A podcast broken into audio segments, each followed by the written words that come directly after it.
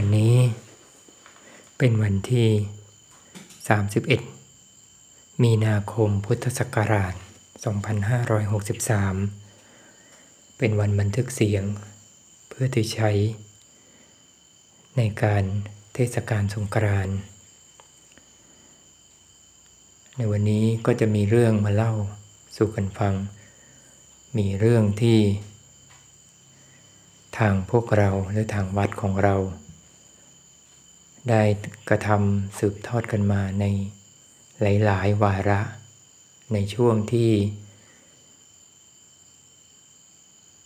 สืบมาหลาย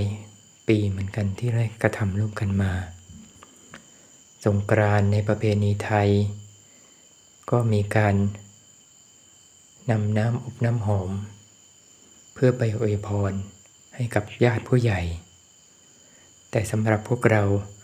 ก็จะมีสิ่งเพิ่มเติมขึ้นมาอีกนิดหนึ่งและหลายบ้านก็อาจจะมีความเพิ่มเติมมากอีกนิดหนึ่งเหมือนกับพวกเราเหมือนกัน ก็คือเราได้มีการขอโทษหรือใช้คำว่าขอขมาซึ่งกันและกัน ในเทศกาลสงกรานต์สิ่งที่ผ่านมาในแต่ละวันแต่ละเดือนแต่ละปีที่เราได้มาอยู่ร่วมกัน อาจจะมีการกระทบกระทั่ง มีความเบียดเบียน จากคำพูดมีการเบียดเบียนจากการกระทำต่างๆ ที่สร้างความขัดเคืองใจให้แก่กันและกัน โดยเฉพาะผู้น้อยจะเข้ามาขอขมา ทางพระเรียกว่ากระทำการสามีจิกรรม กับพระเถระพระผู้ใหญ่ เพื่อได้มาขอขมา ให้ผู้ใหญ่ได้มีความอดข่มจิตใจและให้อภัยกับเรา และพวกเราจะได้มีการสำรวมมีการระวัง จะได้ไม่กระทบกระเทือนผู้ใหญ่อีกต่อไป สิ่งนี้เป็นสิ่งที่ดีงามที่เราได้กระทำกันมาตลอด และหลังจากนั้น ท่านที่เป็นผู้ใหญ่ ที่มีอาวุโสกว่า หรือพระที่มีพรรษามากกว่าก็จะอวยพร ก็แสดงความคิดเห็น แสดงการขออภัยซึ่งกันและกันแสดงความคิดเห็น ให้พร อวยพรให้มีความสุขความเจริญมีความร่มเย็นเกิดขึ้น สิ่งเหล่านี้เป็นธรรมเนียมอันดีงามที่เราได้กระทำกันมา ในตลอดในประเพณีไทย จะได้เห็นได้ว่า สิ่งนี้จะทำให้เราได้รับรู้ถึงว่าความเป็นผู้น้อยหรือผู้ที่มีอาวุโสกว่า จะมีความอ่อนน้อม มีกิริยาอัน ยอมรับในความผิดพลาดของตัวเองที่มีต่อผู้ใหญ่ และผู้ใหญ่ถ้าท่านมีภูมิมีธรรมเพียงพอ ก็จะอดข่มใจไม่โกรธเคือง ต่อผู้น้อย และตัวเอง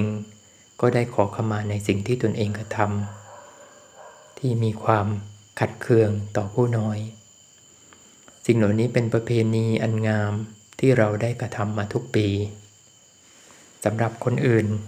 เขาจะใช้ประเพณีสงการในการทำอันนี้ ประเพณีสงการที่เราได้เจอกัน ก็ยังได้มีการทำการทำบุญให้กับบรรพบุรุษ การทำบุญให้บรรพบุรุษผู้ล่วงลับไปแล้ว ถือว่าเป็นการคิดถึงกันความรักความห่วงใยที่มีต่อกัน ถือว่าเป็นผู้มาก่อนทำให้มีสิ่งนี้เกิดขึ้นมาเราถึงได้มากระทำบุญ สร้างบุญสร้างกุศลให้ท่านเผื่อแผ่ส่วนบุญนี้ให้ท่านส่งความปรารถนาดี ให้ท่านมีความสุข ถ้าท่านอยู่ในภพภูมิที่ดีก็ขอให้ท่านมีความสุขขึ้น ถ้าท่านอยู่ในภพภูมิที่ไม่ดี ก็ขอให้ท่านพ้นจากภพภูมิอันนั้น สู่ภพภูมิที่มีความสุข สิ่งเหล่านี้จะจริงหรือไม่จริงเราไม่รู้ สิ่งที่รับรู้คือว่า เราส่งความปรารถนาดีให้กับกันและกัน ประโยชน์อันเกิดจากประเพณีนี้ทำให้เรารู้ว่า คนวันหนึ่งก็ต้องจากโลกมนุษย์นี้ไป สัตว์ก็ต้องจากโลกมนุษย์นี้ไป คนที่ต้องจากโลกมนุษย์นี้ไป สิ่งที่เหลือไว้ คือความทรงจำความทรงจำไปสู่คนรุ่นหลัง ถ้าสร้างสิ่งที่ไม่ดีไว้ คนรุ่นหลังก็จะได้รับรู้ถึงสิ่งไม่ดี ถ้าสร้างสิ่งดีไว้คนรุ่นหลังก็จะรับรู้ได้ในสิ่งที่ดี และเป็นแบบอย่างในการดำเนินชีวิต เป็นแบบอย่างในความคิด เป็นการจูงจิต เป็นการสั่งสม ความคิดอันนี้จากรุ่นสู่รุ่น เราถือว่าเราอยู่ในรุ่นที่ยังมีชีวิตอยู่ เพราะยังสามารถฟังสิ่งนี้ได้ เราสามารถปรับปรุงตัวเพื่อที่จะถ่ายทอด ไปสู่รุ่นหลังโดยเฉพาะการพัฒนาจิตใจ พัฒนาจิตใจในเบื้องต้น ก็คือเป็นบุคคลที่มีใจที่มีเมตตา มีใจที่มีความกรุณาต่อกัน มีความรักความเอื้ออาทรต่อกัน เห็นว่าตนเองก็มีทุกข์ มีทุกข์เนื่องจากเกิดจากการเบียดเบียนของร่างกายที่มีความหิวความเจ็บป่วยเบีย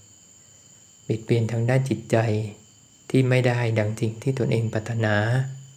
จิตใจที่มันเหือดแห้ง เห็นว่าตัวเองมีทุกคนอื่นก็มีทุกเหมือนกัน จึงได้มีการเอื้อเฟื้อเผื่อแผ่ให้แก่กัน ที่เรียกว่าการให้ทาน ให้ทานด้วยวัตถุ ให้การด้วยอาหาร ให้การด้วยสิ่งของ ที่สร้างความสุขใจให้กับผู้รับ สร้างความสุขใจให้กับผู้ให้ ทานด้วยคำพูด คำพูดที่สร้างบรรยากาศคำพูดที่สร้างความรู้สึกดีคำพูดที่ทำให้ บุคคลที่เรารักได้รับทราบถึงความจริงของชีวิตที่เรียกสัจธรรมหรือธรรมะ ที่องค์สมเด็จพระสัมมาสัมพุทธเจ้าได้เพียรพยายามหลายภพหลายชาติเพื่อนำธรรมะอันนี้ มาสู่พวกเราให้เราได้รับรู้ หรือการกระทำการกระทำที่เป็นประโยชน์ การกระทำที่เอื้ออำนวยความสะดวก การกระทำที่ให้ได้มีการพัฒนาจิตใจตัวเองตลอดจนพัฒนาจิตใจตนอื่นคนอื่นให้มีความร่มเย็นมากขึ้น การพัฒนาสิ่งเหล่านี้เริ่มต้นจากทาน ทานนำมาสู่ ศีล ศีลโดยความพื้นฐานของมนุษย์คือศีลห้า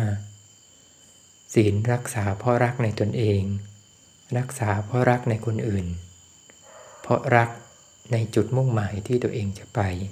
ศรัทธาในสิ่งที่ตัวเองจะก้าวไปสู่ภพภูมิที่ดี ก้าวไปสู่สิ่งที่เรียกว่าความสุข